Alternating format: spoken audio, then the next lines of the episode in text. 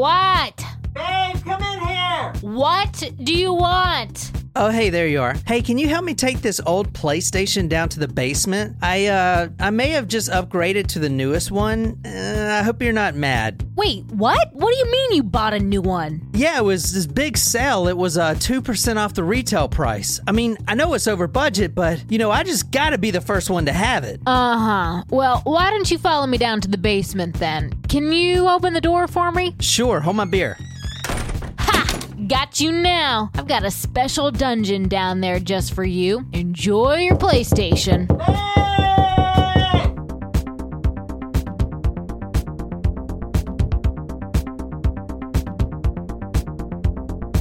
Feels like it's been a while for some reason. Yeah, doesn't it? it does. Feels like it's been more than a week. It's been a very long week. How is it with your parents? It was something. Let's just say that. just long enough. Mm.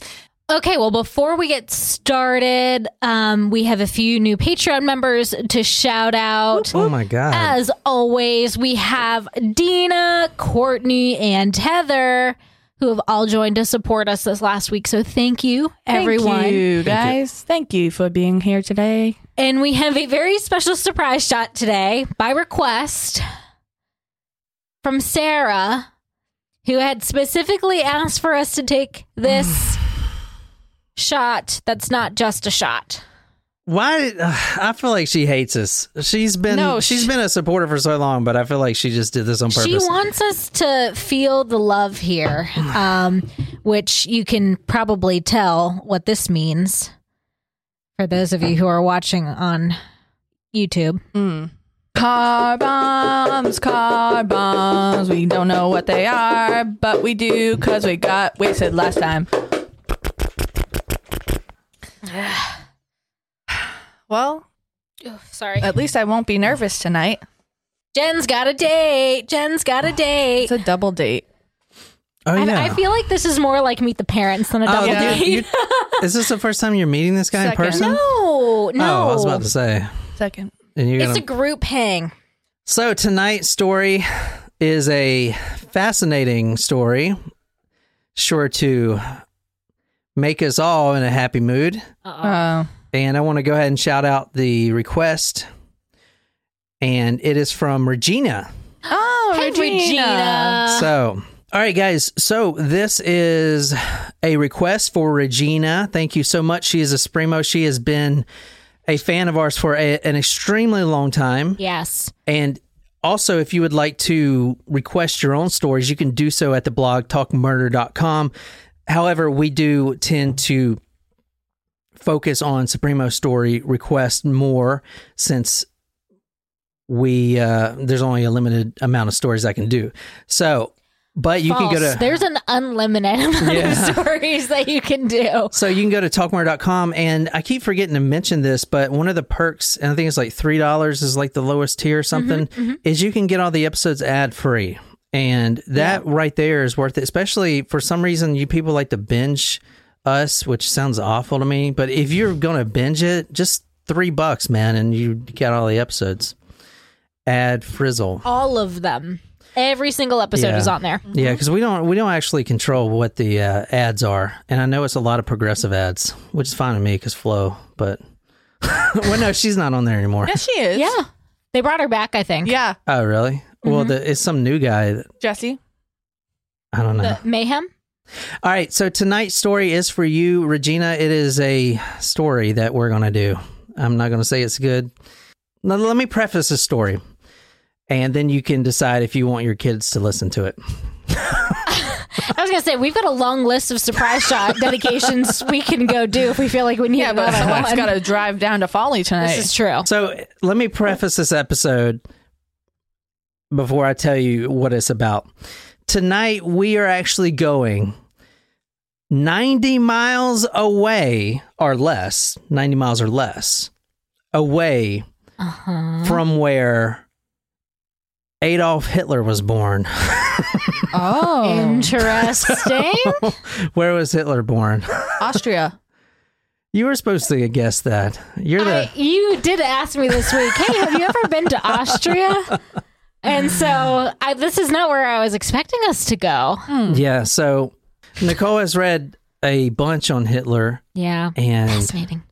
it is a really fascinating story, or World War II, that is. But this has ties to the Nazi war machine. Ooh. This story. Okay. Regina picked this for us, didn't she? She knew we would love this. Do you remember when John when John flew his German flag Oh in, that, in the God, studio originally, and it looked like it was a Nazi flag? We didn't realize you could see it from the outside, and then we're like, "Oop, we're taking this down." It wasn't a Nazi flag. It just had No, the eagle, eagle. on it that was used by from the, the. Right. SS. but but an unassuming passerby would think that you know we were a house full of Nazis. yes, which is Yeah. nothing further than the Yeah, and truth, we're not- considering we have a quarter Jew and a Yeah. half Jew in this house. a at quarter least. Jew. Me? Yeah, Jen. Ah, Jen's quarter. Not a quarter. Yes, I Yeah, am. counts. So, if you're new here, my name is John. This is Talk Murdered Me podcast. Welcome. I put all my sources, photos, and videos on talkmurder.com. I'm writing a blog post for this right now. So, please go there and share it. Plus, you definitely want to see the videos of this horrific crime that we're going to be talking about tonight. So interesting to me that Hitler wasn't even German and became the leader of Germany. Well, he also became the the uh, leader of Austria and all the other countries he took over. True. Yeah, I guess that makes sense. So this is Austria, and uh, we're actually going fairly recent tonight, 2008. Okay. So what was going on in 2008? Economic crash. There you go. President Obama was elected. Look at how like organized that looks, though. Like all the every building, square, courtyard. Look at that. Yeah. Well, kind of it's- amazing, yeah. isn't? Very planned kind of like cities. New York is kind of like that on a grid system. Yeah. Boston is not. No, no, it is not. It's Charleston like not. get the fuck out of here. Is what Boston system is. Now Hitler became an honorary citizen of Amstetten, where we're going to tonight. This was during his takeover, and the the uh, city actually he grew up 90 minutes away, and the city quote filled him with great pleasure end quote. So he Sounds loved. kinky. Yeah. Yeah. So like he became an honorary citizen while he was taking them over. So was No, no, like no, a, I not- guess you're taking this us over so you can be an honorary no, citizen? No, no, no, no. Here's a uh, report from a local history book. It says, "quote The crowd were screaming and waving." End quote. They wanted him there. So a lot of places, like I guess Austria, they wanted the Nazi regime to to take over. All right. So tonight we're actually going to April nineteenth, two thousand and eight. A an apartment manager who you're. We have a photo of him. He an old guy. He rushes into the Amstetten Emergency Services. It was Saturday morning, April 19th, 2008, around 7 a.m.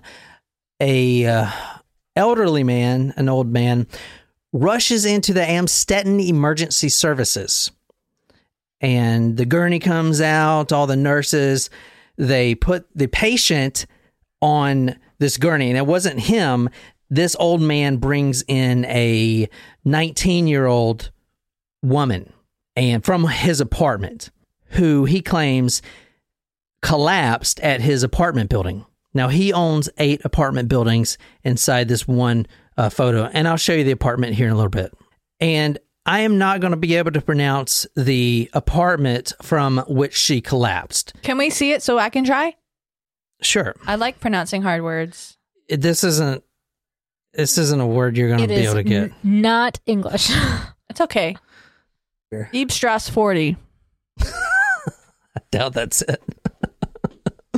Valiant effort. I don't All right, know. Well, we'll we'll listen back and see if you got it right. So the apartment was, and I'm just going to go what you said, but is most likely wrong.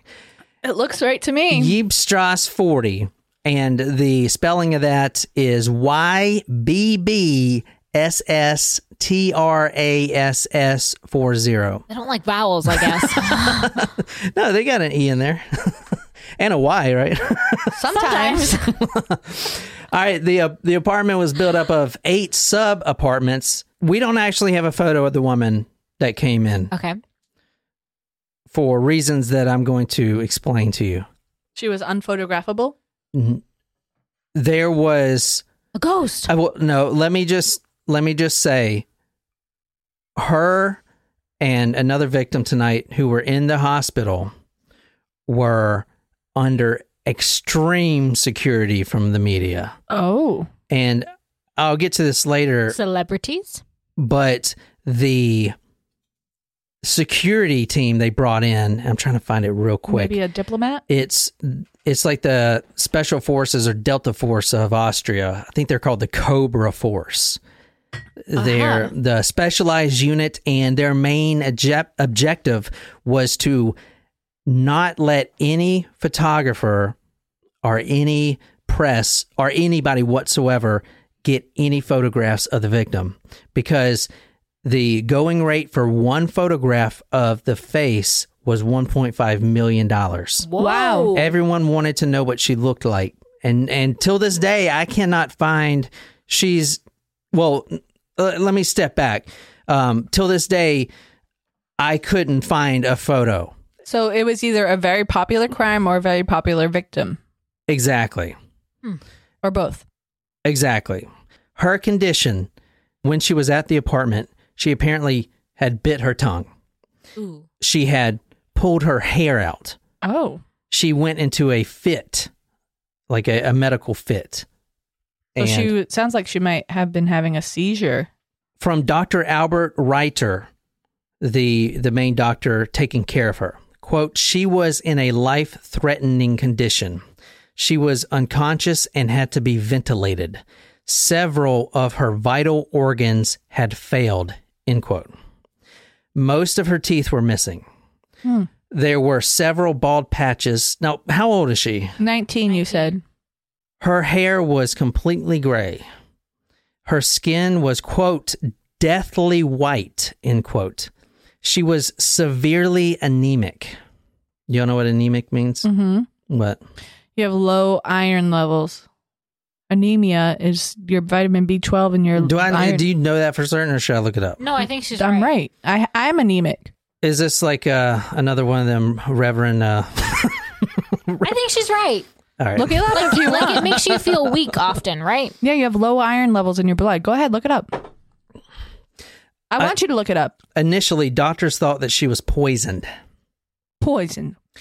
And but several tests ruled that out. And if you guys play Resident Evil, if you get poisoned on the game, make sure you take the blue flower. The blue flower cures poison. Good Red to know. flower, blue thorns. Red flower, blue thorns. She was immediately put on dialysis and she was delivered her last rites. But we don't know whether she's alive. There is no photos of her available whatsoever. Now, just just listen. Is this I am so intrigued by what's happening here. I'm trying to remember Regina, Shrek clip. I love it. yeah, uh, okay. The reason you probably you may have heard of this story. So but far, not ringing any bells. Luckily for Austria, the world fucking collapsed in 2008 and people had bigger problems. I mean, you can't pick a better fucking time for that. This girl, her name was Kirsten. Dunst. Yes, this Kirsten Dunst. I was always wondering what happened to her. So this was going on for a few hours. They actually had to put her into an induced coma. Oh. Now, her organs are starting to fail one by one. She looks like a grandma with no teeth. She looks awful. But she was only 19. But no one, none of the doctors could figure out what was going on. She wasn't poisoned. They did all the poison tests. They could not figure out what was going on. Seems So- like a case for Doctor House. Yeah. Yeah. Yeah. The Or JG. the alcoholic Dr. House. No, he was on pills. wasn't he? Vicodin. Vicodin. Mm-hmm. Mm-hmm. So they reached out to the old man that brought her in and, and said, Hey, is there anything do, do we know who her parents are? Like what is going on? The the old man comes back to the hospital and he hands the doctor a note. And Nicole, if you want to read this note. This note is from the supposed mother. Now, the mother had dropped the daughter off at this apartment building, just left her there. This is what the letter said. This was apparently written by the mother. Wednesday, I gave her aspirin and cough medicine for the condition. Thursday, the cough worsened. Friday, the coughing got even worse. She had been biting her tu- biting her lip as well as her tongue. Kirsten is very scared of strangers. She has never been in a hospital before. I've asked my father for help because he is the only person she knows. P.S. said, Kirsten, please stay strong until we see each other again. We will come back to you soon. All right. So what do you notice about that? The only person that she knows is her grandfather. Yes. So that She's reclusive. that is her grandfather. Now The the gran- grandfather that brought her in? Yeah. So he didn't know this at the time, and we're going to get to this, but his daughter has done this a few times before. Her his daughter ran away from home at a very early age and joined a religious cult, a sect, Uh-huh. and has been getting pregnant and dropping off her kids at the dad's house. And they were looking father. for exactly, but no one has ever found her before. The grandfather actually goes back and, and in the the jacket that uh, was wrapped around Kirsten, there was a note, and he found that after he got back from the hospital. Then he pulls it out and is like, "Yada yada." Oh God, this is this is actually my granddaughter. So he goes back and to the hospital. Now, And ha- he had met her before this, though. no, no, no, no, because his daughter, the the mother of Kirsten, ran away and joined a religious sect So the girl's 19. and has been living with her mother in this cult. And so even though the letter says the only person she knows is her grandfather, Yeah, that's not like she knew other humans existed, huh? perhaps. Like the way that that was written, it made me think the only person she ever met in her life was this grandfather. Well, the, here's the thing. Did you get that? That's what that's how I interpreted that Well, letter. all right. So the grandfather goes back to the doctor, gives him the note, but that note doesn't really help them that much because Doctor Reiter, Albert Reiter, was losing losing his patient, and this really struck home to him. He was really heartbroken over this, and he was determined not to lose her. And I'll tell you if he did or not later, but he was losing her. She was her organs were found. He could not figure out one way or the other. The grandfather couldn't provide any information. the The only person that would be able to provide any information is the mom. Does that make sense? Mm-hmm. Okay, but the mom's in a cult. Mm-hmm. Okay, so Doctor Reiter does a press conference, and this is this is not usual. But he was in such dire straits that he went on television, national television, and did a press conference pleading for the mother, saying, Listen, we're not going to bring law enforcement in and and and bust you or anything else. I just need information on your daughter. What is wrong with her? Is there anything in your medical history that we can use to to actually save her life? Because right now she's about to be dead. He does a press conference pretty much knowing that nothing's going to come of it and she's going to die. However, a few days go by and apparently the mother did see the press conference on TV. A few days later, this old man calls the doctor and says, and he's all excited, guess what? My daughter has returned from the cult. Huh. So I'm going to drive her down there. Now, she doesn't want to be questioned by any police because they're going to question her. Number one, where what cult is this? And number two, how how could you how could you let this happen? And number three, you had three other kids that you just dropped off in the past to your to your dad. You know what's going on? Like she could face charges, Right. So the grandfather's like, "No, please don't get the police involved at all." And she'll come in and figure this out. And the doctor's like, I don't, I'm not even going to ask her where she's been for 24 years because this is 24 years ago the daughter had left. The, I mean, her daughter is 19 now. Yeah. So Yeah. So she was gone for a very long yeah, time. At least 19 years she's been gone, or 19 years and nine months she's been gone. Right. yeah. So he says, I don't care where she's been for 24 years. We just want to save Kirsten. That's all I care about. She, the mother, her name is Elizabeth, looks like complete death. Some cult. the doctor wants to know why she abandoned all these children and where she's been for 24 years but he knows that that's not his place. He just wants to try to save Kirsten. However, he did notify the police, and the police did question her. They came to the hospital and questioned her. The mother was 42 years old. She was completely disoriented. Her hair was completely gray, and every one of her teeth w- were missing. Every one of her teeth were out, had rotted out. Now, detectives actually started grilling her pretty hard. Now, well, give me uh, what do you guys think so far? Like, what what do you think? Like I'm trying to imagine what kind of cult could this be where all their teeth are gone and all this A this meth stuff. cult. Ooh, maybe. Good call. Like is is that a Drugs, big yeah. drug over there? I don't know. I don't know. Could be. I know there's a couple meth cults in uh, Summerville, but I don't know. Not downtown. Downtown's really cute. All right, the de- Um, detective started grilling her pretty hard. What What are you gonna say? Well, I was gonna say either like a drug cult or maybe like one of those cults where, like, you know how some people have fetishes and like, One is like people looking like grandmas. but or no, I was thinking more of like babies and like Oh, like sucking teats and like What the don't- fuck are you talking? About? I Sucking don't know. teats? I'm fucking drunk. I don't know. what about babies and sucking teats? I don't know. going with the real weird type cult. Yeah, like Oh. really that, weird. That may or may not exist in this. I don't world. know if that's a thing or not, but you know, Somebody's into it. I'll guarantee it. well, not right. me, but you know, So at this point, Kirsten is in an induced coma. Did Kirsten survive? That's what I want you guys to think through this episode. I'm gonna say yes. I'm gonna say no. Now, the detectives start grilling the mother, Elizabeth, hard, and she wouldn't say a word. Hmm. She, She had and no teeth. How could she say a word? she, Sorry. she had one of them things. Did she? Eh, eh, oh, No, no, just No, but when you have no when you have no teeth, it's a bit, bit hard to talk. a talk. bit harder to talk. Ain't got no teeth. talk. No teeth. Why are you making fun of my family? I uh. had when I was growing up. I, my neighbor used to babysit me. It- she was she was great. I loved her, but she always would be like, "I have no teeth." Teeth. yeah, teeth. No toofers. I have no teeth. No toofers. That's why you got to stop drinking that Mountain Dew. Mountain Dew man. All right. The detectives were grilling her. Finally, after a few hours, she broke down.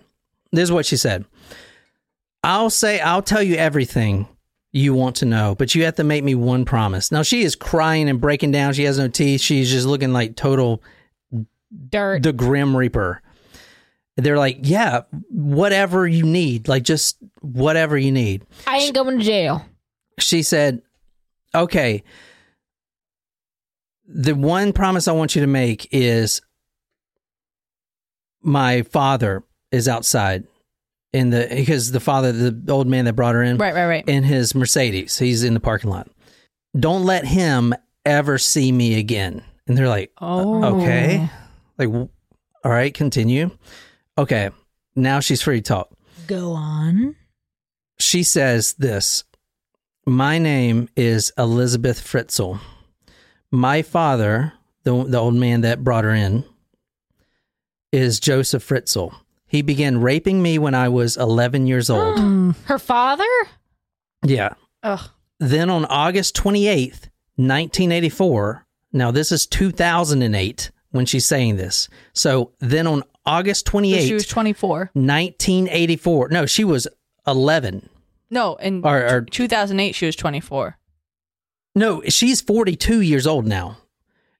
Her daughter is 19. She's 42 years old. The, this woman, the, the mother of the Kirsten. Oh, oh, oh, sorry. I got confused. I, I assumed. no, Kirsten is in a coma. No, no, she's about to die. You're right. I just, I just, um, I did the math wrong because I just think. yeah, this I- is a 42 year old woman. Got it. So she says, let me start over. 24 years ago. Got it. She said- 80. Yeah. She says, okay, my name is Elizabeth Fritzl. My father, Joseph, has been raping me since I was 11 years old. Then on August 28th, 1984, 24 years ago, he drugged me and locked me inside a dungeon under the house. Since then, he has beaten me mercilessly. I have been a sex slave. Kirsten is one of the seven children I have heard of this case. seven children that my own father had impregnated me with. What the fuck? Kirsten was the first. There's something on Netflix she was about this. also in the dungeon, which is why in a dungeon there's no light, right? That's Just fucked up. Okay, so Well, she's hold on, hold on. One child, she she goes on. Now this is a whole thing. One child was dead after three days due to medical neglect. My father locked me in a dungeon, and never get out. He threw the baby in the incinerator. Oh no! Why would you do that? So what the fuck? so, so the cult was her father. so Kirsten's Or did she grandfather was also her father. yes. yeah, yes. So she looked like I that just- because hold on, she was we'll a get product, to it. She was a product of incest. We'll Yes. get to it. She just confessed to Bombshell that if you've heard of this case, keep in mind it's from Little Austria, okay? Which, if you've heard of an Austria, uh, Austrian case, then it Is big story. big news. So apparently, she just told the detective that she's been living underground as her father's sex slave, who's been raping her and getting her pregnant, and having the children, his quote second family, living underground. Oh. The the main thing I want to. Uh, Get to at the very end, which I'm going to answer is: Did Kirsten survive her ordeal? Did the I don't even know what she is. The the granddaughter Mm, daughter. or, or daughter, whatever. Yeah, daughter Daughter. and da- yeah, daughter. Because the the man, if Yeah. it's true, the man impregnated his daughter, and then Kirsten is the old, eldest child. yeah. So No, it- she did not survive. All right, That's my statement. she has been in the dungeon, Kirsten, in the coma right now for 19 years. What? So it really wasn't a cult that she ran off and joined. So that's that was his story that he made up. yeah, up. is no, there's no cult. He made she has been living under that- his house for 24 years. So did he? So when this whole like the doctors are puzzled by Kirsten, and they ask, they publicize like, "I need some help to figure out what the fuck's going on here." I'm assuming then the father slash grandfather said like, "Okay, it's okay for you to come out and and talk." Yeah, but you had to promise me. Because he was otherwise afraid he would be investigated, perhaps. Yeah, so it was it was this. You come out, but you stick to the script that you were in a cult and you don't say anything else and then you just give them what they need to know about medical stuff and then you get back in the dungeon and she agreed. Mm. I believe that there is something on Netflix about this, and I haven't watched it. This but is I, I this bel- is actually more common than you think. You know, I this actually. dungeon shit. I'm surprised Yeah. because I have not heard this story, but you have. Usually it's the opposite. I way remember around. like maybe even starting to watch it five minutes and being like, "Oh God, no," and turning it off. before or after our true crime ban. It may have been during, and it may have been because it was true crime, and I was like, "It's true crime, you can't watch that." It could have been that, Yeah. But I- I do remember the name like Fritz or something, something or other. It reminds me of Miss Frizzle from the Magic School Bus, Yes. which was an amazing show. I used to play the computer game. that was good. I do. I love the one where they go inside the human body. Yeah, and they get all mm-hmm. small. Yeah. I used to have a crush, a crush on her. Rugrats also has an Frizzle? episode where they go inside the human body and they say that babies are made from watermelon seeds. Remember yeah, that? Yeah, I do remember that. So this is uh, exactly where we're going tonight. I'll put all the photos on talkmore.com. It looks like a nice little town. Yeah, it does. Yeah, let me show you the dungeon right quick because it, it turns out that this old man actually did everything that he was accused of. Oh. And the dungeon is quite, I don't want to say impressive, but it Something. is impressive. It was something. This is the one, the initial room that she was locked in because at, at first it was just one room. Oh, So you see, she was tied up here, and for months she was tied up. At least she was near a bathroom. I mean, I'm not trying to. That was all she could do is walk to the bathroom. Well, but this was to- the this was the only part of the dungeon at first, and then he made his daughter, which we'll get to, dig the rest of the dungeon with her bare hands, What? and that took ten years to do. This is the outline of the complete dungeon. So you see bedroom two. Now remember, there were three kids also in this dungeon. Now he had seven. One was miscarried. So where's the other three? dead. They're upstairs. They're living upstairs? Yeah. Are they boys? I'm not. I'll, I'll get to that in a minute. But he's got a family upstairs and a family down, a subterranean family, and they don't know about each other. What? And yeah, fucking crazy.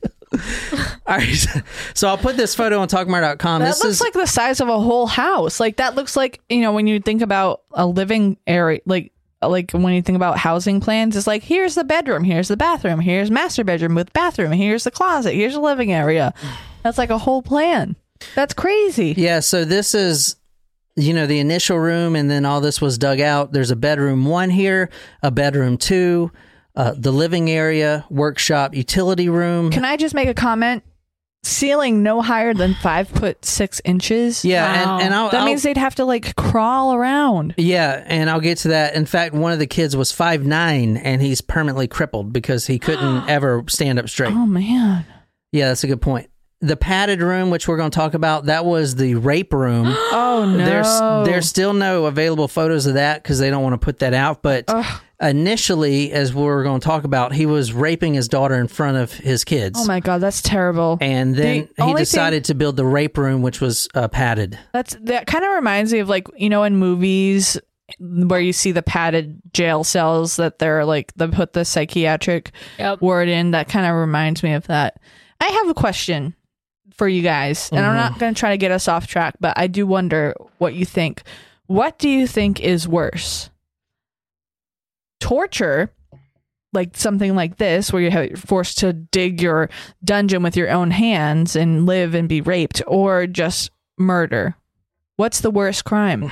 Well, if you ask Elizabeth Fritzl, who was underground for 24 years, she, she the only she wanted to be exterminated, but as a mother, her main priority was her children. So, Right. but fuck, I'd rather be murdered, man. Serious? Living in a dungeon, digging out shit, being raped. So let, let's look at the guy right quick. I think so. You don't really think about it that often when you think about crimes like that, but I think that torture may be the worst crime because you're prolonging the punishment. Yeah. Although you're taking life away, which is a capital, that's that's terrible, terrible, terrible. But I mean, like it You're makes making it the worse. life miserable for that person.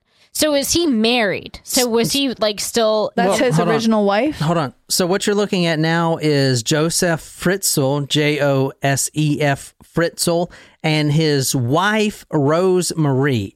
Now, Rose Marie was the upstairs wife, and from all accounts, the detectives ruled her out as a suspect. Everyone else has ruled her out as a as an accomplice. but she knew what was going on.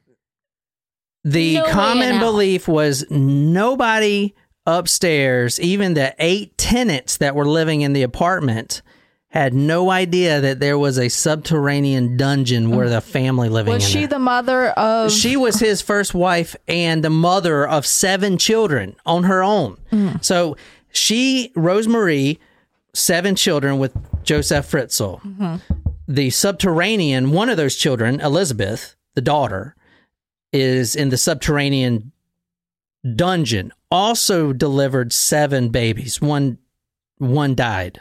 Well, actually, one was miscarried, and the other one died uh, within a few days. Okay. Right, but he was, but his the one who was subterranean was the daughter of her, They- Yeah, correct? Yes, yeah, that, yeah, that's her daughter. Yeah. So so she thought Yeah, that we'll, she we'll ran get, away. let's get into it. Let's get into it. Y'all ask too much questions. Sorry. It's All right, fascinating. let's talk about what. Well, this is this is a photo of what both look like. This is Elizabeth Fritzl and what her father looked like He bef- looks like an angry Alec Baldwin. right before he threw her in the dungeon. That is what she looked like. This is another photo of her uh, right here, and there's still no photos available.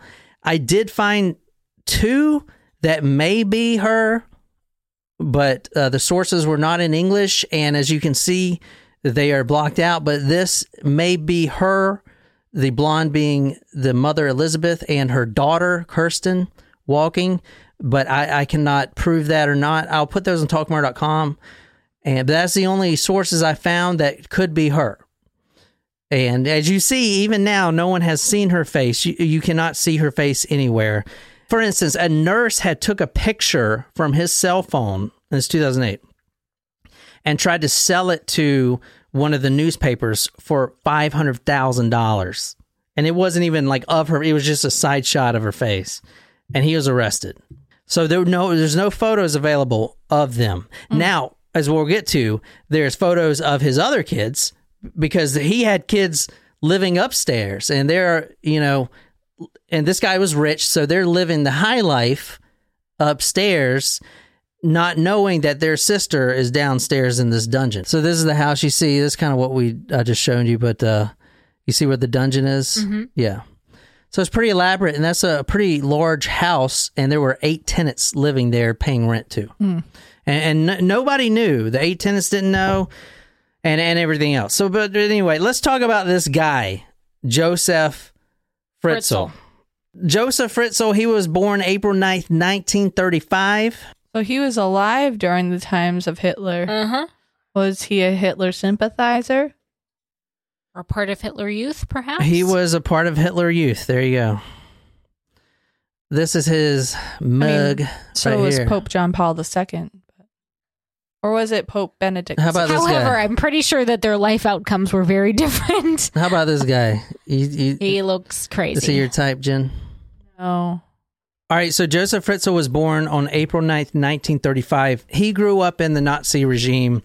As I said previously, Hitler did take over Austria, which they wanted, the citizens wanted. He became an honorary citizen, and he was actually born in Austria. Hmm.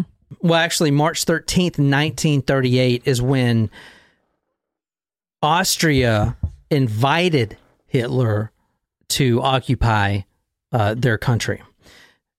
So, what I'm trying to say That is aged well for them. Yeah. He, Josef Fritzl, was used to seeing the war, and Austria was a, a significant uh, strategic point of World War II. And I'm not an expert, but anyway, let's. He was used to seeing the stormtroopers coming in and out, and the SS officers, and, and everyone. Did you say on- stormtroopers? yeah. What? Is That's that Star Wars? The stormtroopers. That's from Star Wars. This. Yeah. Oh my God. You guys are. You guys. Do they also call them stormtroopers? the in- Nazi stormtroopers. Oh. Yes. That's guys. the thing.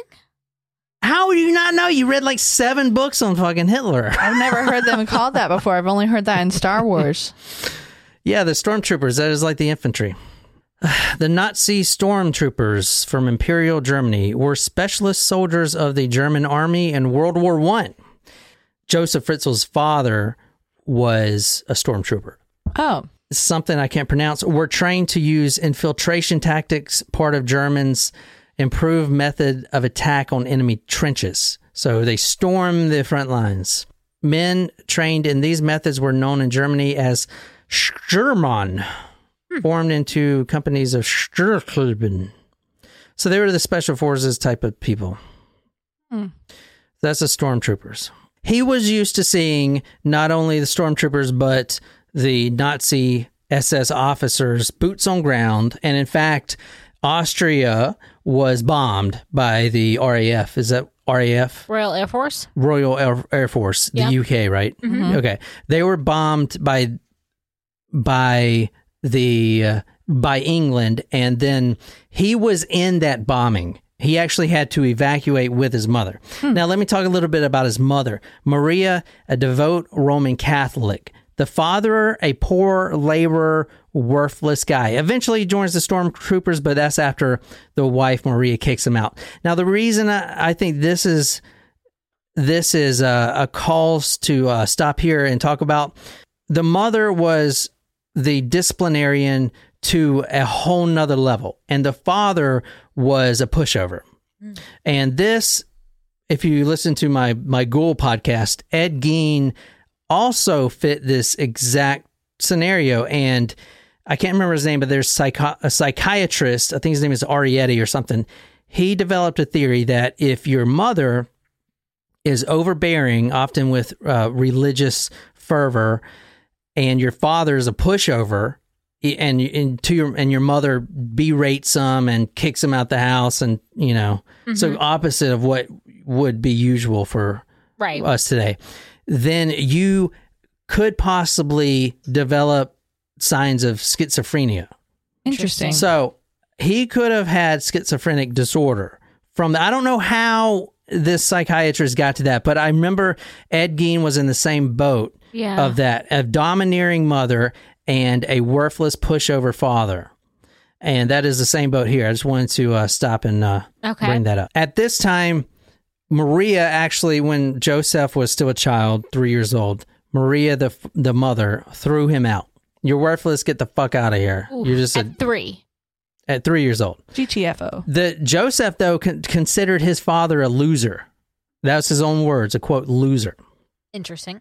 He idolized his mother, just like Ed Gein did, and he hated his father. And as I said, his father became a stormtrooper and died short a short time later, but no information about that is available. He, he didn't die in the war effort. He he died as a stormtrooper, yeah, in the war effort, but mm-hmm. we don't know where. I mean, they, they lost contact with him. Got it.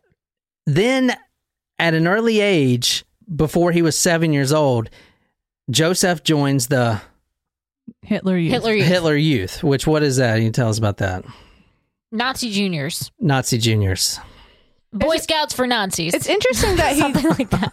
It's interesting with his father being a stormtrooper that he didn't have more adoration for his father. Yeah, that's a good point. I don't think he knew. Really good point. No, it's a really good point. I don't think he knew that his father was in the war because when he got kicked out, he was Everybody was, in the no, I- freaking no, war. I get it, but like, all right, so the mother, but stormtroopers would be like SF or something to, to, uh, but so he he gets kicked out. The father gets kicked out by the mother, and I highly doubt the mother's like, hey, guess what your father's doing? He's doing all this courageous stuff. You know, he probably didn't know that his father was a stormtrooper until. You know, whenever he learned that, Right. Uh, You know what I'm If he saying? learned it, yeah. because he was kicked out of the house as a poor laborer, so and a loser to him. So I doubt he even knew.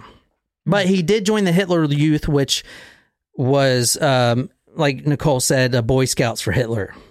The mother then started beating him, and this is from his future sister in law.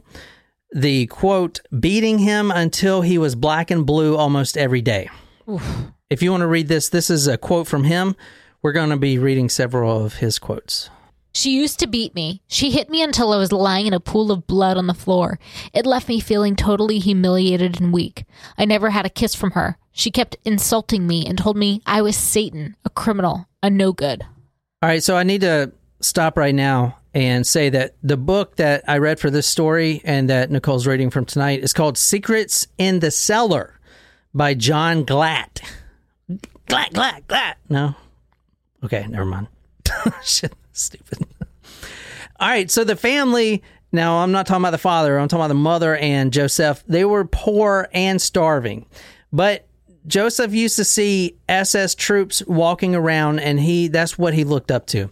And then the bombing started, as we talked about. the The RAF was bombing Austria because Austria had some of the death camps. I, I don't think they were death camps, but um, and I don't know if I'm pronouncing this right. Uh, M A U E R clinic, Mayer Mauer. Clinic Mauer. was a was a hospital to treat quote unworthy lives end quote, and they would treat them by uh, euthanasia, How and they were Jewish people. How do you determine who is worthy and who is not? they they looked at their records and see if they had any Jewish uh, uh, background. Well, that is just maddening, but you know, we live in 2021, not in the 40s, so if you want to read this, this is from the book. Later, there would be much speculation that Maria Fritzl had sexually molested her young son over this turbulent period, as bombs were falling over Amstetten. Perhaps he had felt trapped and disempowered as his controlling mother crossed the boundaries into incest. man, that's that's terrible. Now, so I mean, if you're if you're abused as a child, I mean, you're Isn't it and you're not more likely that you'll abuse? I don't know what the statistic is, but common sense would say that that's the model that you're you know if you're not told that it's wrong and your mother is doing that to you that you would you would be more likely to Repeat do the it, same yeah. to your children he claims that his mother never raped him, but he also claims a lot of other shit that is clearly false. Uh-huh. For instance, and I'm skipping forward here, but in 2008, he denied having sex with Elizabeth when she was 11 because, quote, I am not a man that has sex with little children. I only had sex with her later, much later. Can I cut in real quick? I mean, what he, he He's like changing what he thinks his standards Yeah, are. well- because he's going to prison well- and he didn't want to be a pedophile. I mean, not just that, but he's also a liar. His w- most the most population believe his mother sexually uh, molested him and uh, raped him. Well, that would make sense, but I mean, for someone who's uh, who's a victim of assault like that, especially as a young child, maybe especially as a male being assaulted by a female, you know, doesn't necessarily define what happened as rape. You know, maybe he doesn't know what that definite. And I'm not defending his actions by far. I'm just saying when he's saying that, that maybe he doesn't. My mom never raped me. Like maybe he, maybe that was just the expectation. So he didn't think that it was rape because he didn't feel like he was being forced into it. Interesting. I mean, I don't. I. I mean, clearly it was rape. Any type of sexual assault is is terrible. Well, here's here's the thing, and what you got to remember: the father's out of the house. Right. He Right. look he idolizes his mother. Not only that, this rape that's going on between his mother and himself is happening in a bunker as bombs are flying over and exploding all around him. Not only that, but so the- maybe since he idolizes idolized his mother, he was willing to do anything to please his mother because the family dynamics was off because Yeah. there was no father in the house. We don't really know. I mean, maybe he didn't feel like it was right because he was kind of not I mean, you're not old enough to consent when you're a child, but like maybe he didn't feel like he was being forced into it. Maybe like I said he felt like it was just like the expectation. Did he have any siblings? Uh, no, he was the only child. That's a good point. Now he was a loner in school, a loner, but he was extremely handsome. And I know I showed you the old photo, but his young did not photo. look handsome. No, here, let me show you. From all accounts, he was a fine-looking Austrian boy. So you can see he he is a, a pretty good-looking kid. Not bad looking, Mm-hmm. not like a John Perry, but more like a Matt Perry, my brother. He's a pretty look good looking kid, right? Yeah, yeah. He So- almost looks like a young Joe Biden. Have you seen that picture of Joe Biden? I didn't know Joe Biden was ever young. I thought he was always decrepit. Always super old. There were pictures that came out of him when he falling was in the the service. stairs. Yeah, so this is hmm. him, Josef. I mean, good looking guy At that time, at that time, yeah. But when he was in, in shape his and young. twenties. but he and this is important. He was a loner, but he had a lot.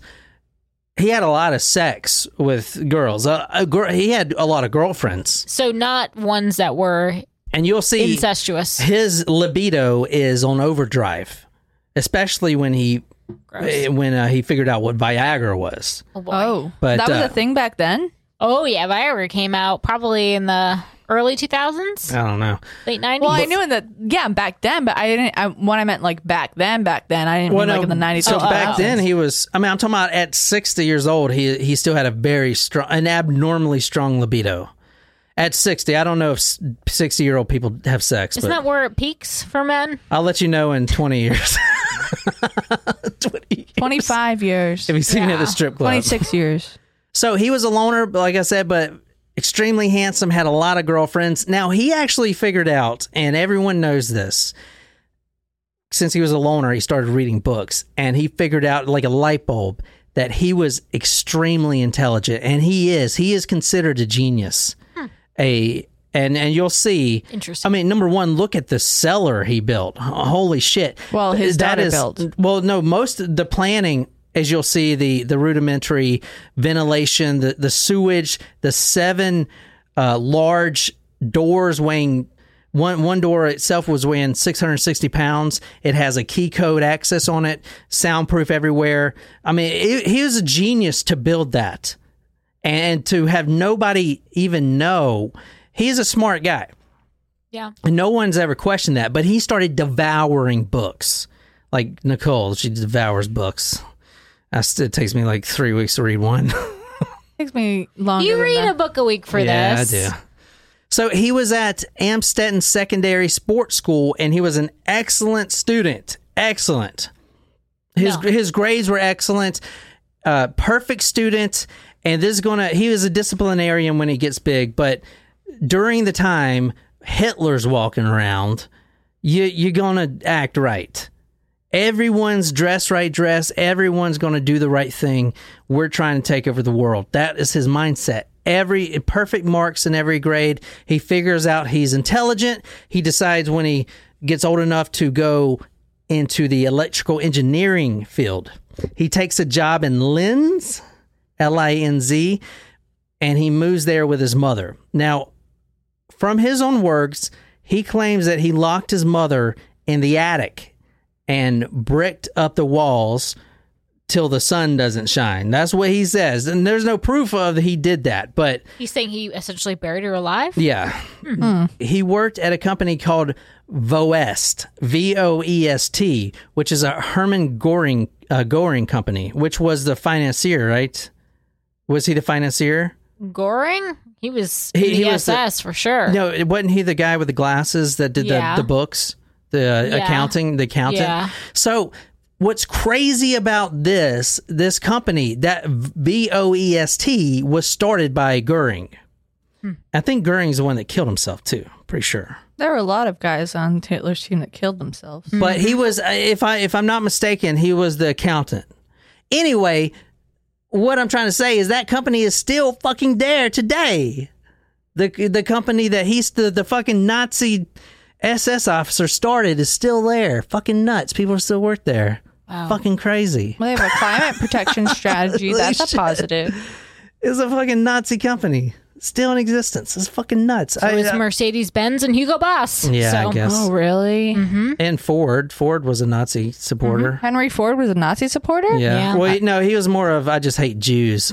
I didn't know that. So was Walt Disney. Well, I knew about Walt Disney. Everyone knows that. I mean, but they still like pour into Disney Hugo World. Boss to sign the uniforms for for the Nazis. Really? Yeah.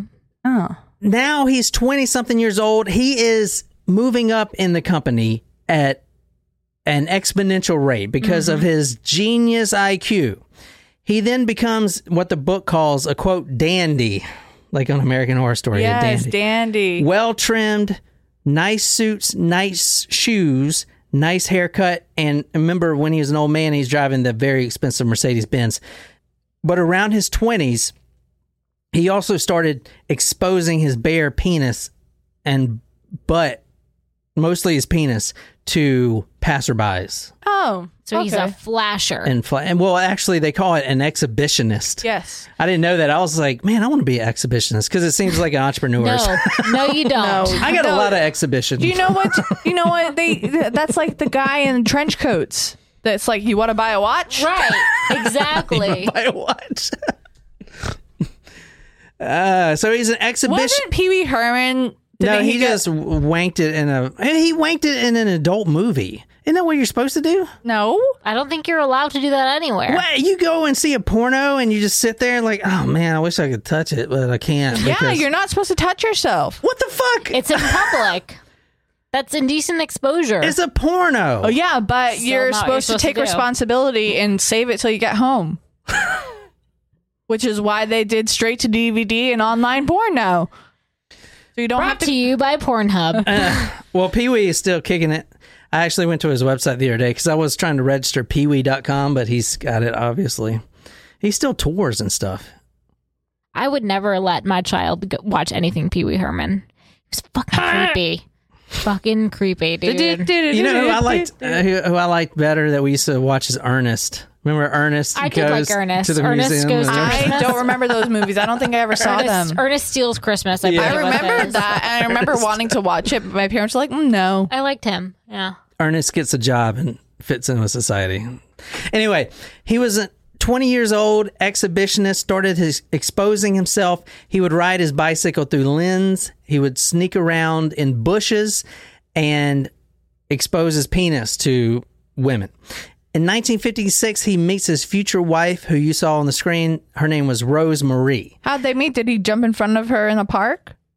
I, I'm not sure how they met, but he was instantly attracted to her because he says she was dumb Well, and that's not nice. easily controlled. This woman would bear him seven children. Around the time of the first child, is when Fritzl was arrested for attempted rape and exhibitionism. Then he started after that to resent his wife after a year. And and you'll see Sounds about right. every time his wife gets pregnant, he would go and, and rape other women and stuff like he got in trouble with a lot of that stuff.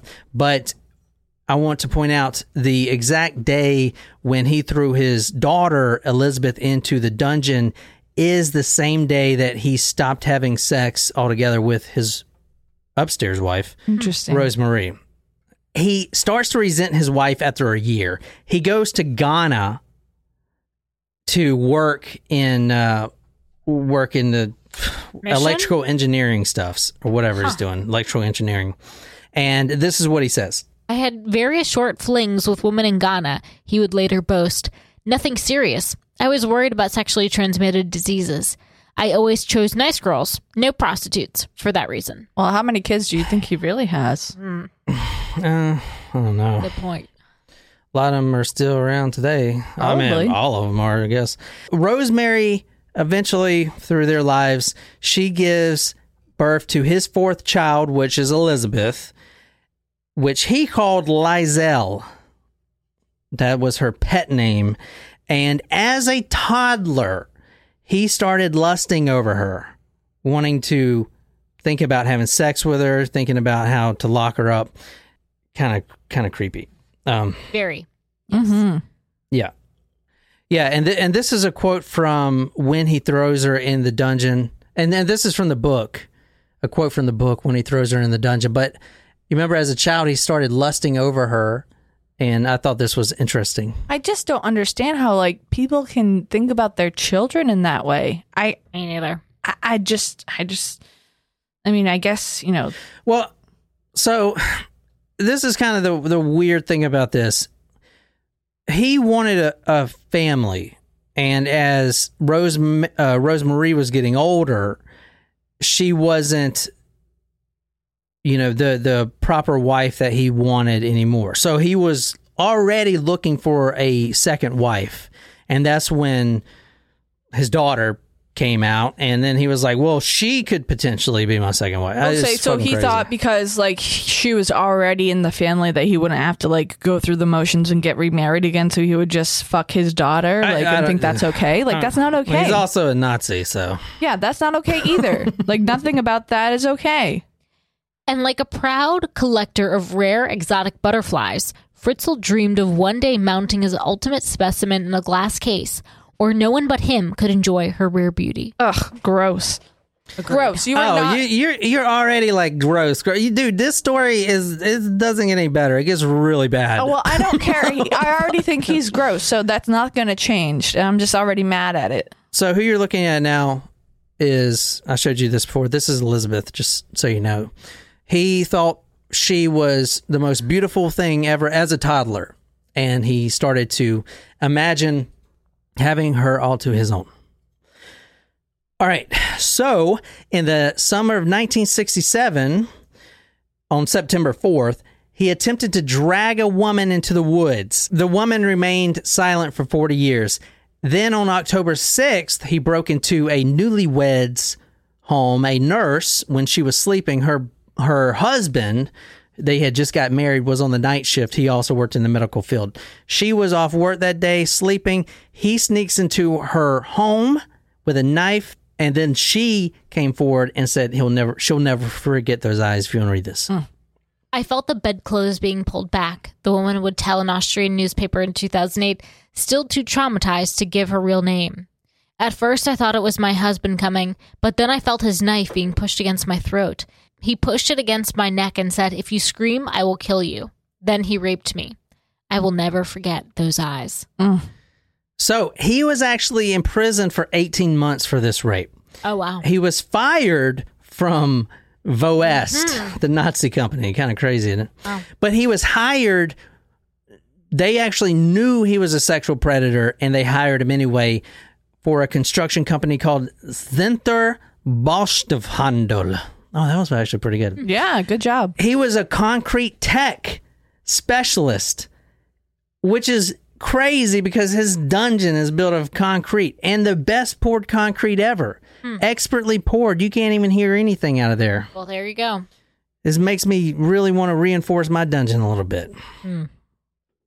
Now, he was a genius at his job and he jumped up the ranks quickly. Now, I want to say real quick the 18 months in prison in Austrian law, your record is completely expunged after 15 years, which, when he goes to adopt his daughter's, his cult daughter's children, aka his own fucking children, and adopt them, they they didn't see that he was priorly a sex offender because it had already dropped off his record, and that was one of the big things with this case. Wait, wait, but I But you can't some- foster someone if you're a sex offender. Of course not. But like, why is that something that dropped off his record? That should always stay on your record. I, I don't know about America, does it? If you're a sex offender, I, I Yeah, don't I'm pretty sure. Okay, I don't well, well in Austria, in Austria, it's 15 years. It drops off. The fuck, like, I think they changed that since this case, actually, because that was a big concern. Wow. I didn't look it up here. I don't know when it is. Obviously, I don't need to know, but no, I don't think it ever does. no, I don't think so. I thought it was like seven years. Is that just for driving? I That's don't driving. know. Yeah, I think yeah. Driving There's certain offenses. things that get cleared off your record, but Oh, I maybe not felonies. I don't know. yeah. I, I don't know how it works. I don't know, but, But- if you're if you're a sex offender, especially one for, of this nature, that should not come off. of Okay, your that's a good point because in 15 years it did, and that I believe that was changed since this story. That was a huge, huge problem that was embarrassing for Austria at the ah. time Yeah, I'd say so. because they let this guy adopt and foster children that were his own fucking children. You know, turns out, and as we'll talk about, get paid from uh, the state to do it. Oh, okay. I was gonna say also so. I- piss you off. Well, that that's pissed me off. I was gonna ask like why he even went through the process of Yeah. going to say that he was adopting them. To, was it to hide the fact that he was the father? No, so he can get paid. Mo money. He's an entrepreneur. I've thought about fostering kids. Like if I get to maybe like forty five without having my own kid, you know, I like it. if I'm financially stable, then you know, I think it's a great idea. He quickly got promotions at this new company, although the entire town looked down on him, and he was young then because of the rape incident. And but eventually that falls off, and everyone doesn't know about it. He buys a Mercedes and his suits and becomes all dandy. He then starts visiting brothels in Lower Austria. Remember, he's got a wife and four kids at this time at home. He's going to brothels in Lower Austria so no one sees him. And the prostitutes came forward in 2008 that were that he was a you know clientele of. Many of them refused to even take him on as a client, which is unheard of apparently in Austria because they do some crazy shit. Hmm. But he was too extreme. He would make the prostitutes, and he would pay, I think it was like $220 an hour, even back then, make them play as corpses and sometimes m- smear his and their feces on themselves. Oh no. and that w- no, you cannot pay me enough for poop play. Absolutely, and that was not. only uh, that was only No. some of the stuff that wasn't censored what he wanted to do. Like I accidentally got dog poop on my hand today from one of the dogs, and I was like, "This is disgusting." Like, uh, ugh, and that's dog poop. Like, no, no, no, no. Poop play is out of the question for any future suitors. Poop play is totally off the table. All poop right. play, pee play, none of that is okay with me. Like, no, I don't. Uh, no, no, Two no. girls, one cup. Nope. Two girls, No, one cup. no, no. Absolutely fucking going. not. No, that no. the only way he can orgasm, as you'll see, is if the person he's having sex with or raping, in most cases, was extremely close to death. And that reminds me of Andrew Cunanan. If you want to read this, this is from the book. This is uh we're moving on to his disciplinarian side. So this story is mostly based on his upbringing, you know, obviously. He behaved like a drill instructor with his children. Said his sister in law they had to stop whatever they were doing and stand still when he would enter the room, even if they were in the middle of some game. You could sense their constant fear of punishment. Now, these are his kids living upstairs. 1972, Rosemarie becomes pregnant for the seventh and final time. And in 1973, he he's an entrepreneur by this point. He's buying hotels and stuff. He buys a campsite on Mondsee Lake, which I don't know if y'all have ever seen. It's a famous church scene from the blank of blank. The sound of There music. you go. Yeah. Yes. the hills are alive. yeah, so that is the area.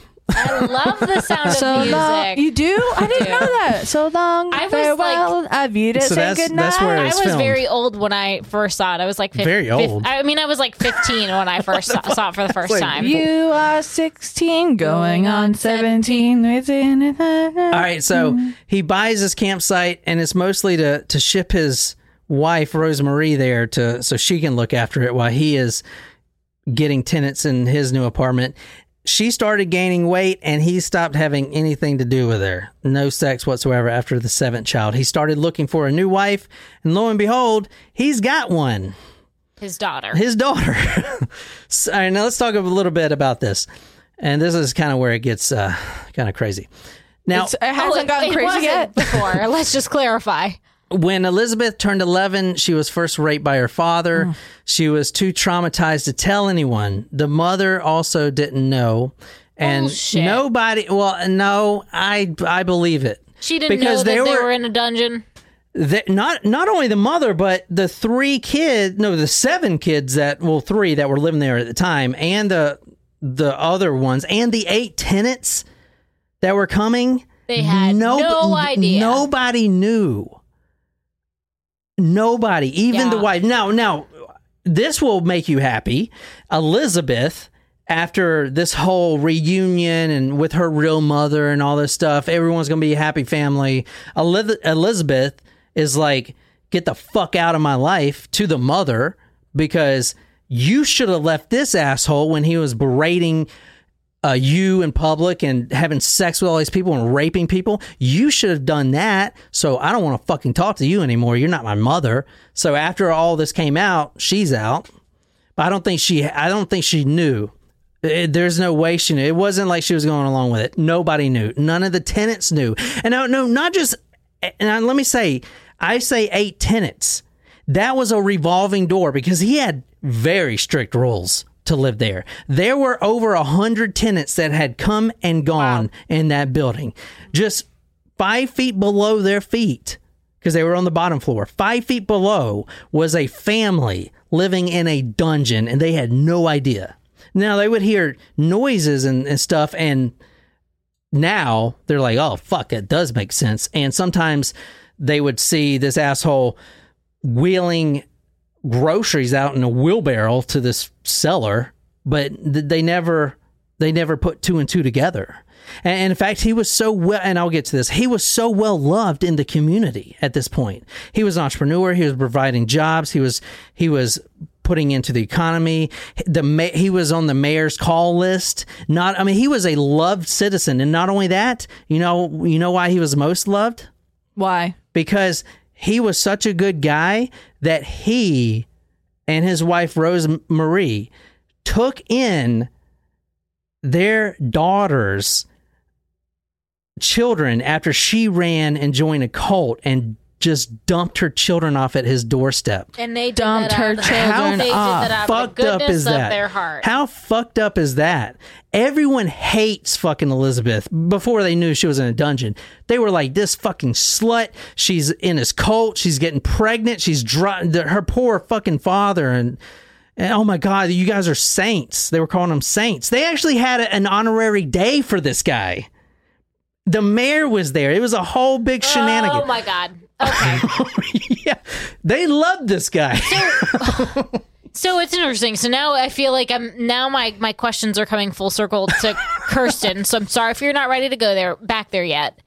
But it's I find it really interesting that he for whatever was going on with Kerstin, he felt so compelled he needed to take her to the hospital instead of just letting her die. I'll get to that, but Elizabeth, no, number one, she promised because that's her daughter that she would come back to the dungeon not only that, the, the main reason is because eh, everything he does is for his own good. Uh, Kerstin, remember she was having those fits? She actually was ripping her hair out, which he was okay with. Yeah, you do that in a dungeon. But then she took her shirt, ripped up her shirt, and started clogging the toilet, which would flood not only the dungeon, but the entire apartment, which would bring people down to obviously be like, what the fuck? Mm. You know, that so he had no choice.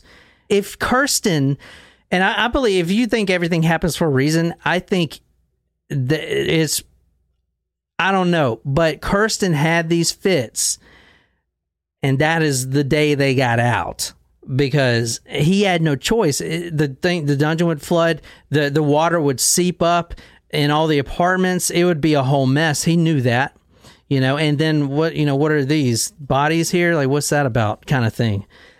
I mean, this guy is so fucked up, so fucked up that when he is finally interviewed by detectives, he says some. I'll, I'll tell you the quote in a little bit, but something to the effect of, "Well, I could have just killed them." Wow. So, I mean, I mean, what the fuck? What This the guy, fuck? he's a Yes. fucking Nazi. That's why he started with the Nazi shit. yes, he was. Well, I mean, like, yeah, you could have killed them and then you'd have a body count. So instead, you're just going to like fucking torture them and make their life a living hell. Like, uh-huh. because that's not illegal. All right. I know we watched this movie together, but did you see the movie Room Mm-mm. I wanted to watch with it. um That's that's got to be based on this, right? Because the son, Larson? the son was actually born. I think born. that was in on its own based on a true story. well, the son was born in the dungeon. yeah. which is you know three kids here as we're going to talk about we're born in a dungeon they've never seen the sunlight or you, you know when they were finally out of the dungeon driving to the hospital number one driving in a car because they've seen it on hollywood and movies but they've never seen sunlight. They've had to wear protective shades for months mm. to get used to the sunlight. They would look out the window the two kids that were really close to each other the brothers they would look out the window and see a raindrop and be like what is that? Oh my God. What? Like everything. It was like they just came out of the womb. They've never seen anything. They've never seen natural sunlight. They've never seen trees. They've never seen plants. So when they were, and it was kind of nice to see when, some, you know, in the book, when the detectives were taking them to the park, the, the kids, the two little boys, you know, were sitting at the park and, and just like looking at flowers and just so in awe. And, you know, I, I really hope one of them was six. Uh, the, the youngest was six, so he's got the best chance to survive, I think. Have a Um, normal but they're all going to yeah. survive, obviously. Uh, yeah, to have a normal life. So I definitely wish them the best. Luckily, luckily, I couldn't find any photos, and, and that means there's none available because you know they they're all the entire family, uh, name change, Yeah, yeah, location, like protective protection or Yeah. custody. They're they're taken care of probably pretty well. Let's move on. You got me off track here. Sorry. Now, the rapes would happen in the home when the mother wasn't there, in the car in his nice Mercedes, and in walks in the forest. And like I said, he said, I'm not a man that has sex with little children. I only had sex with her later, much later. But you threw her in a dungeon, but you didn't have sex with her. Like, anyway, if you want to read this, this is some of his um, his uh, quotes here, and you can see how great of a guy this guy is. The pressure to do the forbidden thing was just too big to withstand. At some stage, somewhere in the night, I went into their cellar and laid her down on the bed and had sex with her. He said she did not resist his advances by scratching, biting, or beating, just making small whimpering noises as he had his way. I believe the small whimpering noises, but number one, uh, everyone believes Elizabeth, not this asshole. He didn't lay her down on the bed. Number one, he started raping her before she was even in the dungeon. And the bed was only after Elizabeth begged him to stop raping her in front of her own children. That is why they built the uh, the padded room, the sex room, which you can't even find a photo of. So let me talk about before the dungeon. When Elizabeth hit her teen years, she started acting out, and it was Josef was a, a disciplinarian. Now this is before the dungeon. You couldn't go anywhere, but she would sneak out, yada yada yada. I mean, obviously she was traumatized. She's acting out, drinking, getting into drugs, stuff like that, and that is when Josef decided that she does he doesn't want her to go and be promiscuous. He wants to keep her all to himself. And he calls it his quote personal kingdom. The dungeon itself took six years to build. Now let's talk. Let's talk a little bit about the dungeon. You, you want to see pictures again, or okay?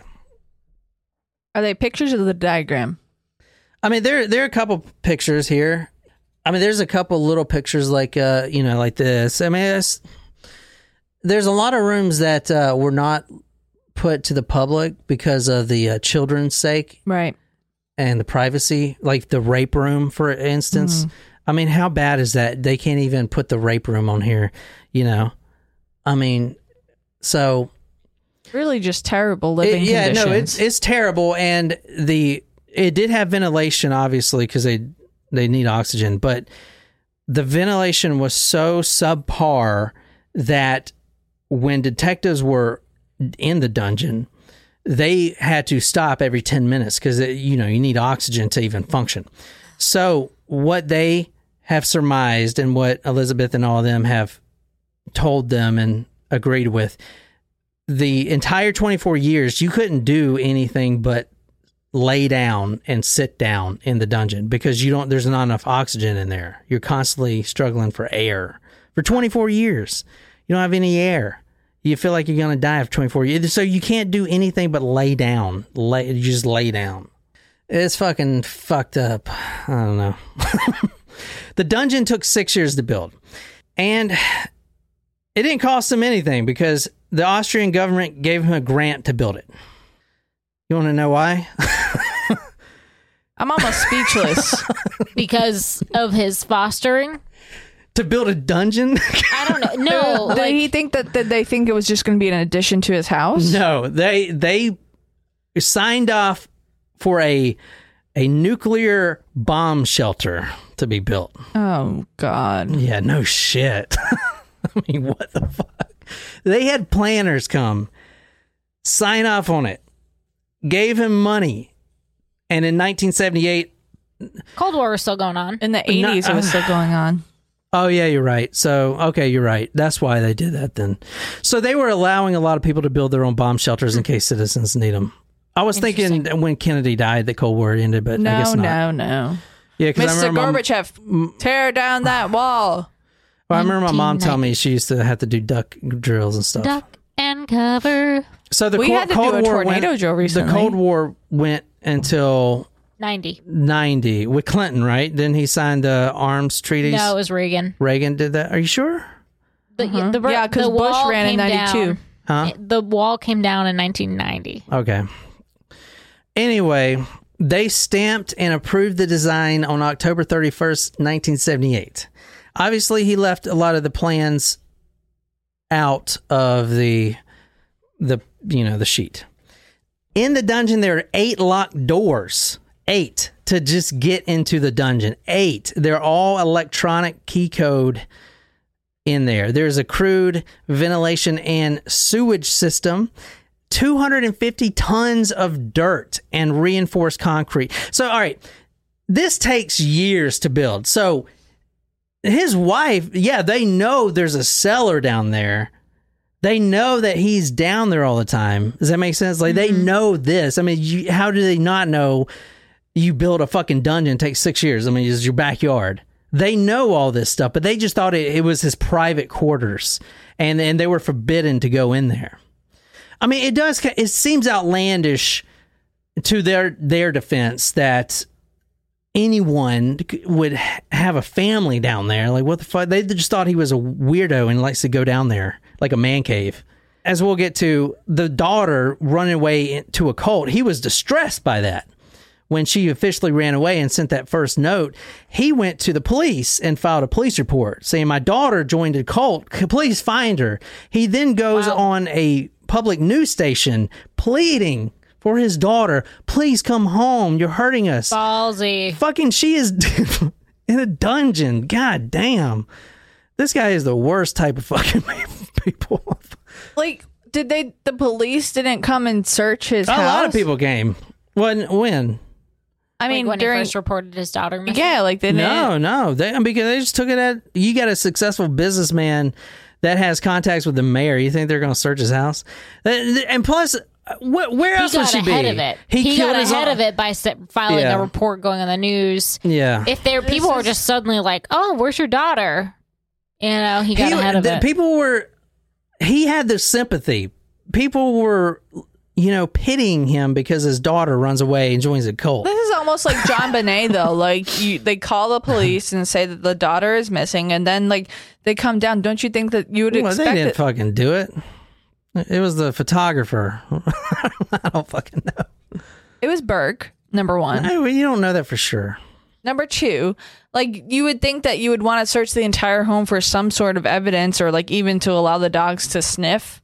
but it was clear that it was hidden pretty well because people had been coming to do other things in the house. All right, if your daughter runs away, Jen, even now the cops are not. They, they may be like, "Can we come in and, and talk and, and get some information?" But they're not gonna be like, "Wait, did you do it? Where where's the body? Let's search search party." Because the number one, they got to get a warrant, and they have to have some reason to believe you have anything to do with your missing Yeah, daughter. I guess you're Maybe your wife Yeah, I being missing, but your daughter. I guess you're right. I mean, you know what I'm saying? Anyway, the top floor of the home was theirs, and then the bottom floor was the eight tenants, which were hundreds of people coming in and out because there's ridiculous standards, like no dogs, for instance. It was just a very like no going outside in the backyard uh, for obvious reasons. There's a fucking dungeon back there, type of shit. Real quick, the the tenants did know number one, they suspected someone stealing all their food. He would he had keys to all the apartments. He would go and steal the food because he can't go, go down to Harris Teeter and buy a shit ton of dungeon food. People will be he's, he's got to go somewhere else. So at first he was stealing it from his tenants. Then he was this guy is such a frugal asshole. He was actually di- uh, diverting some of their energy power to the dungeon. So they would be at work all day, have everything off, and still have skyrocketing energy bills. But I mean, what's the alternative? There's someone, a family living down there. I mean, before this, no one thought that was even possible. Well, he definitely knew what he was doing. Yeah. Li- Elizabeth, before she goes in the dungeon, she runs away. And because she's tired of being raped by her father. January 28th, 1983, her and a friend escaped to Vienna, but they were brought home after three weeks. Why is this a good thing Because for the, see her. Josef? Oh, Why is he? Well, at first he was livid, but now he's like she this. wants to come home. because no. Well, she- why is it good that his daughter just ran away? because it gives record that she's a she There was you this go. r- runaway. And this Oh. is type of the behavior. No, officer, she's she's done this before. You know what I'm saying? She's done this before. Here we go. That was actually uh, that was actually one of the worst things she could do. But I mean, who would have known? I mean, she didn't. She knew her father was building a cellar. She didn't know she was going to get thrown in there, right? Right. All right. So on Tuesday, August 28, 1984, um, the mother was away on the rental properties and he asked his daughter or demanded his daughter, Elizabeth, to stay. She was the only one of the kids staying with him. Daddy's girl, I guess, you know. Hmm. The only one staying with him at the house. As I said, Tuesday, August 28, 1984, he asked Elizabeth to help him. He's almost finished with the cellar, his man cave, but he needs help moving a 600 pound door. So she obliged. Using an ether soaked rag, he chloroformed her. She woke up seven doors deep inside the dungeon, mm. tethered to the toilet Oh God. and that is where she she she woke up. And if you want to read this, this is from the book. Like an animal, he raped her again and again until he was spent. He turned off the electric light, leaving her dazed in pitch black darkness, and left, carefully locking the eight heavy doors connecting the dungeon to the outside world. All right, so this is where it gets pretty bad. Elizabeth would spend the next 8,516 days inside this subterranean rape dungeon. 8,000 fucking 24 years. 24 fucking years. Her daughter was almost 20 years old. She had spent 20 years down there. Fucking crazy, right? 24 fucking years in a dungeon. Yeah. I mean, I think about the uh, woman under the bed. What was it? Seven years? Oh yeah. Yeah. Yeah. I mean, even her, jeez. She would scream, scream at first in the first couple months, scream, but no one would hear. It was just too soundproof. She was also tethered for three months to a cable to the toilet. She actually learned to cooperate during the rapes, and she realized that if she didn't scream while he was raping her, that she would actually get food you know, for days he didn't put food down there. He would just come in there every two days and rape her. And then she realized that if she wouldn't scream, he wouldn't beat her and he would actually give her food. All right, that's pretty bad, isn't it? That's terrible. That's worse than pretty bad. Yeah, and you know what's really terrible? And I'm gonna spoil it for you. It's hard to get worse than this, so go ahead. Yeah, I'm gonna spoil it for you, but obviously he's still in prison. As you should be. Uh, Maybe, maybe for his the rest of his life. He's Good. still alive. We don't know that yet. It was only 2008 when he got caught. yeah, but he was born in the 30s. He almost got out completely because he pled insanity. Oh God. And the lawyer, what a piece of dump. The lawyer saying, Oh my God, this lawyer will fucking make you puke. saying, No, you're distressing my client. Oh my God. It must be tough to be a defense lawyer, though, when you think about it. Like, even if you believe that your client is guilty, you have to defend them. yeah, I, I get it. I get the the lawyer's duty, but still, mm-hmm. man, you you're gonna say you're he was insane and had no idea his daughter was locked in a dungeon and he was raping her for 24 years. It's, it's a stretch. If you want to read this. Several times a day, he would come to rape her before giving her scraps of food. Later, she would tell police that she had no choice but to submit to his violent sexual attacks or starve to death. Yeah, so when Elizabeth came home, he actually calls her. So remember, she's off doing the rental properties.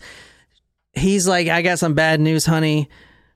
Our daughter, the one that we love so much, ran away and joined a uh, sect, religious cult.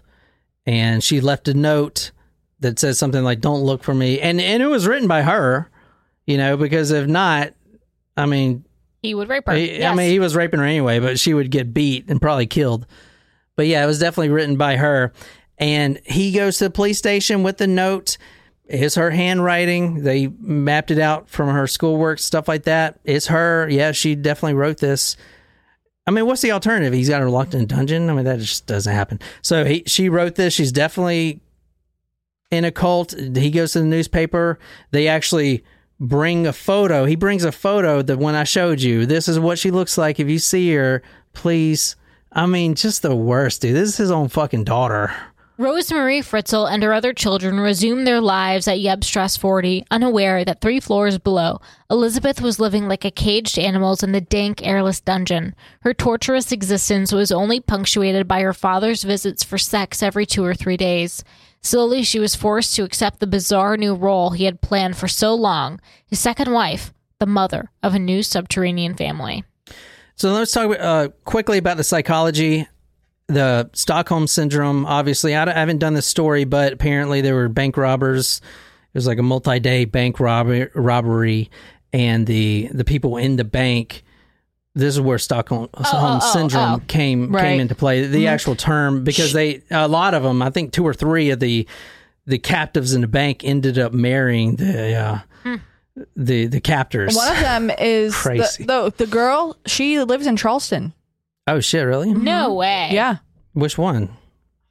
Just one of the people that were hostages? yeah. I can't remember her name. That's crazy.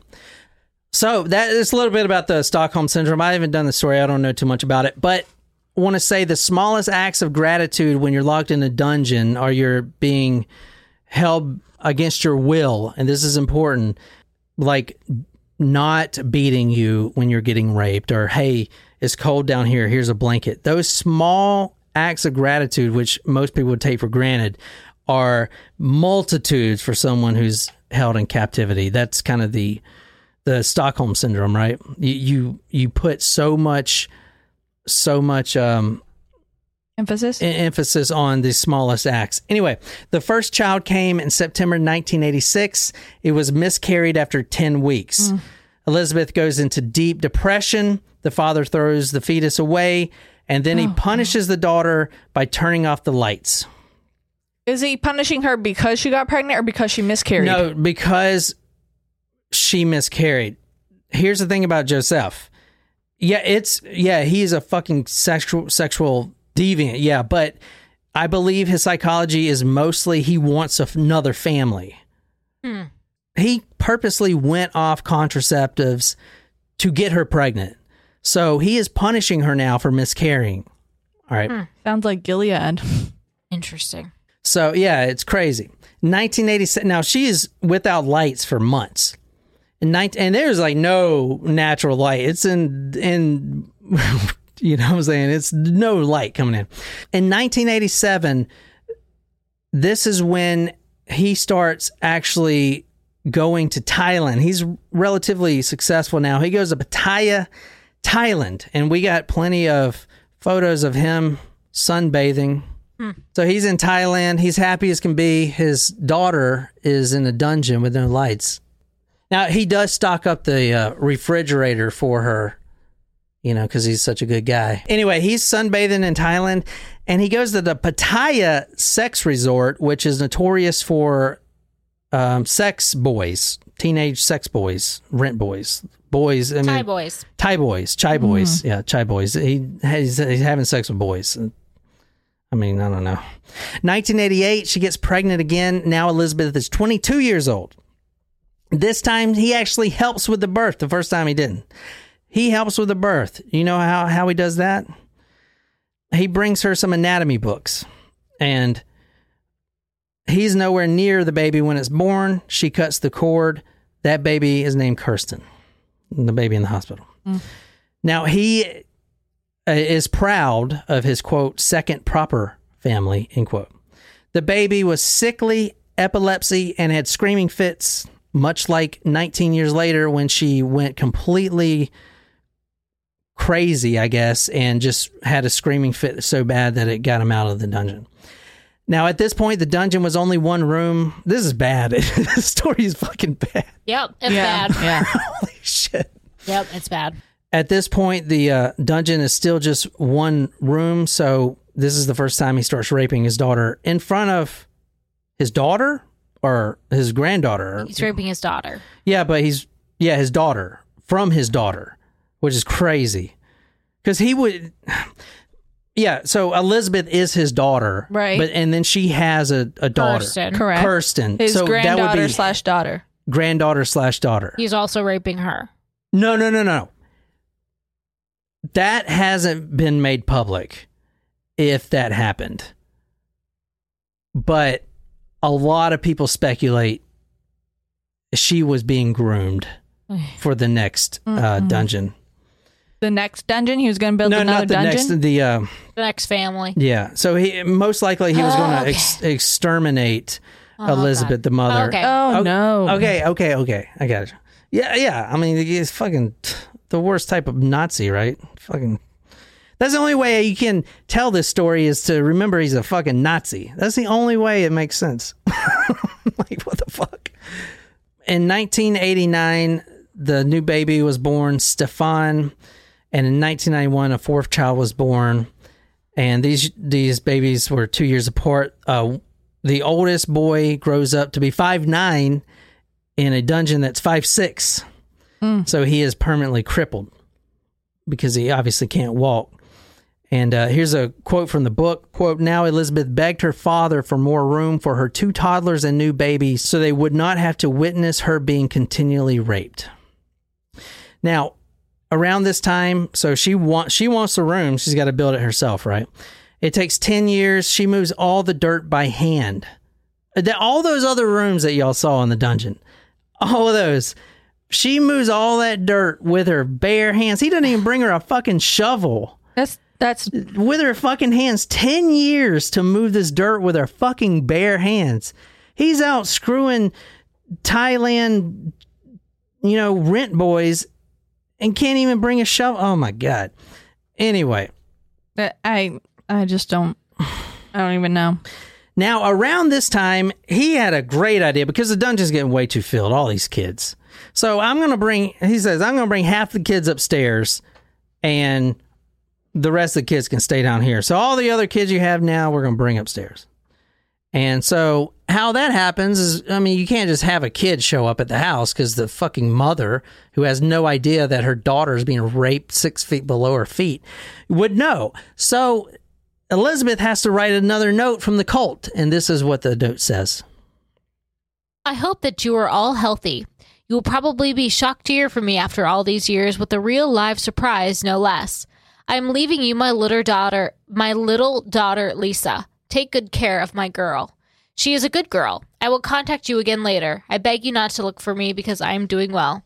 It would be useless and would only increase my suffering, uh, that of my children. Neither are too many children or education desired there. Elizabeth. Yeah. So I just want to point out again that this is uh, requested by Regina. Thanks, Regina. Okay, and so now Josef gets a great idea. The best idea he's ever had. Okay, because at first he adopted Lisa, the the newborn baby, and he's like, all right, and the Aust- Austrian government's paying him two hundred thirty dollars a month. But then he realizes that if he would have fostered the child, he would have got paid fifteen hundred dollars a month. So the other kids that are going to end up on his doorstep magically are going to be fostered, not uh, adopted. Yep. Around this time, Elizabeth's teeth started falling out, and her children started developing rickets. And Like The- Jimmy Ricketts? yeah, the only um, the only medicine or any health that he would bring down was a bottle of aspirin. So, and and the the one son that uh, one one that was born, obviously, the one that he got tried for murder for. I think his name was Michael. I'm not 100 percent sure. I don't have it in my notes, but he was dead in three days. But he would have survived if he had medical intervention. Hmm. But one of the things is they were going to try him for murder, right? But there's no evidence that the kid was thrown in an incinerator. The thing about this story is when it finally came out, they didn't even know if he was going to go to prison. And if he did, it was going to be for like incest or something stupid. They said the best way that they could get this guy is a slavery charge, which is 20 years because a murder charge, you only serve 10 years for it in prison. What? Yeah, it's crazy. Austria, man. I don't Weird. know. Yeah. But a slavery charge, you can get 20 years, and that would maybe end his life. Anyway, Wow. wh- what do you guys think of this so far? I don't know how much more I can take of this. okay. okay, okay, yeah. yeah. I think. It's The, getting a little queasy. uh, the, okay, yeah, we'll stop it. The the rest of it is a repetitive, not repetitive, but lot, a lot more rape. Should we go back to the hospital then? Like how he got. Yeah. So one more thing about the dungeon, and this is common in a lot of cases because there are more dungeon cases, not with the family, but there was actually someone who was uh, Kerstin, uh, not Kerstin, I can't, can't remember her name, but we I didn't do the case, but it was in Austria too, and she was kept in a dungeon as well. And it wasn't a relative, but it was someone that the guy New. had seen, you know, t- type like a Jayme Closs type of scenario. And one of the things that the captors will always use as a scare tactic is say, if you leave, there's poison gas or something, or, you know, the basement flood, you'll be dead. Now, here's the thing this guy is like 80 years old when he's going and having sex in Thailand with a Viagra with these rent boys. He tells police that because they ask him, you know, what what if something happens? What if you have a heart attack?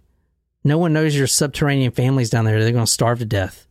Oh, I have the door on an automatic opening timer to release and let them free, which was complete bullshit. Yeah, how are you gonna know? Like, They- oh, they- once they I checked die, it. it, opens. It's how, They that's they, how it they works. never fucking he never they because they They checked They just it. would have died. They just would have died. it. That's and that's why he said when he was arrested, "Oh, I could have," and he was doing it like making himself look better. Oh, I could have killed them. Like what was I could have killed them? Oh my god, this guy. Uh, I, yeah, we'll stop, man, because it, it. He's in prison now, and hopefully he'll be in prison for the rest of his life. So so how did they t- connect? Kerstin has this fit in 2008. She clogs up the toilet he is threatened to be exposed. He had to do something. He makes Elizabeth promise him, and she does that, and she was going along with it for a while, mm-hmm. you know. Yeah. That's Stockholm syndrome. She promises, but eventually the police, luckily, this whole thing is because of this doctor. This Dr. Reiter did not want to lose his patient and was going out of his bounds, appealing to the mass media for the mother. It is he is the reason why this dungeon is open. Well, thank you. Anyway, this Kerstin comes in. She is now in an induced coma. She all of her organs fell. Mm. Everything else. The mother comes in, and then that's when she breaks down. Like I said, now about Kerstin, she did pull through, and in fact, the the photo I showed you, if that is them, that would be Kerstin and her mom. She pulled through, and, and all the all the other children pulled through, and everyone survived. He is in prison. Someone attempted to kill him once, but his lawyer had um, was seeking the insanity plea. Mm-hmm. Mm. However, they just found out that he was nothing but pure narcissistic. But that's not insane. That's Right. just Another narcissistic. disorder. Yeah. So he is currently in prison. Hmm. Yeah. Well, he doesn't seem to have much longer left. So Right. No, I mean he's on he's on his deathbed, and he says he was appealing to his wife Rosemarie, and oh my, and his daughter Elizabeth to come visit him. There, I'm sorry. Like, like no, no, absolutely not. Like, I would not. I hope they're all in a much better place. Yeah, today. for sure. yeah, yeah, hopefully they're being taken really good care of. He is incarcerated at Garsten Abbey. He's apparently got life in prison. I think it's more natural life since he's. I mean, he's on his way out. Yeah. So Anyway. did they get him on a slavery charge? Is that what they ended up? Well, that's a good question. Let me see. Um, I have it in my notes, but since we're not going to do the rest of the thing, I think we've Yeah. we've covered. Most of it. yeah. Um, uh, let me see. So they did end up filling the uh, filling the dungeon with concrete, which is good, Good. because there were you know the media there were there were um, this entrepreneurs, and this always happens where they try to make this ghoulish business out of it. And some guy rented a tour bus and would stop at the house so people can gawk at it, type of shit. People are just fucking awful. Yeah, man. that's terrible. But um, so he was convicted of murder by negligence. Negligence, Negligence. Yeah, negligent. Neg- negligence. I can't say There you that. go. But basically, the the one that was thrown into the incinerator that lasted three days, he could have. He could have lived. Yeah, and and luckily he actually admitted all this stuff too. you yeah. know, uh, he he doesn't. He even to this day he claims that he didn't rape his own daughter until she was what 19 and in the cellar for years. Like, I mean, come on, dude. His forensic psychiatrist got him for a quote severe combined personality disorder that includes borderline sch- schizo- uh, uh schizotypal mm-hmm. and schiz- schizoid personalities and a sexual disorder, mm-hmm. which is definitely known because he has he was having a lot of sex even at his age. Right. I mean, there's one thing about taking Viagra, but he was his libido is unnatural. The uh, psychiatrists actually recommend he receive psych- psychiatric care instead of being locked up in in a prison. However, thank thankfully, and he took uh, copious notes too. So all the rapes and everything else, all is documented. Ugh. They tried to reunite the families upstairs and downstairs. I don't believe that ended up working because, as you see, and it's not any fault of the upstairs family. They had no idea. But the daughters upstairs, who are the same age as, as the daughters below, you know, they're living two different lives. Right. You see the daughters upstairs, you know, tanning in Vienna and all this, because they're rich, all this lavish lifestyle, and the people downstairs are getting bare nothing, and they're downstairs in the dungeon. So I, I don't believe the family integrated, even though they did at first. That's pretty much it. So we don't know where Elizabeth is at, but uh, you know, hope for, and then the best. Yeah. Uh, till this day, he he has shown absolutely no remorse. He doesn't think he did anything wrong. He actually claims that he just put her in the the uh, dungeon because she was doing drugs and drinking, and he just wanted to protect her. Wow. Yeah, he is the worst type of fucking person. His name is uh, the incest monster, and I know it's uh, Das Incest something. I can't remember the last one, but that's what he's known as. And uh, yeah, so that's the case. Really disturbing. I did not have fun doing this case. Oh, thanks, Yeah. Regina, or should we say Regina? That was so mean. Yeah, that was a, and, and we skipped a lot of things, but it just gets worse from there. I think we can use our imagination. Yeah, but uh, anyway, so that's how that one turned out. I appreciate uh, the request, Regina. And if you want to listen to these episodes ad free, you can support us, talkmore.com slash join and become our Supremos. And that'd be great. And my name is John. Until next time, good night, you lovely, lovely people.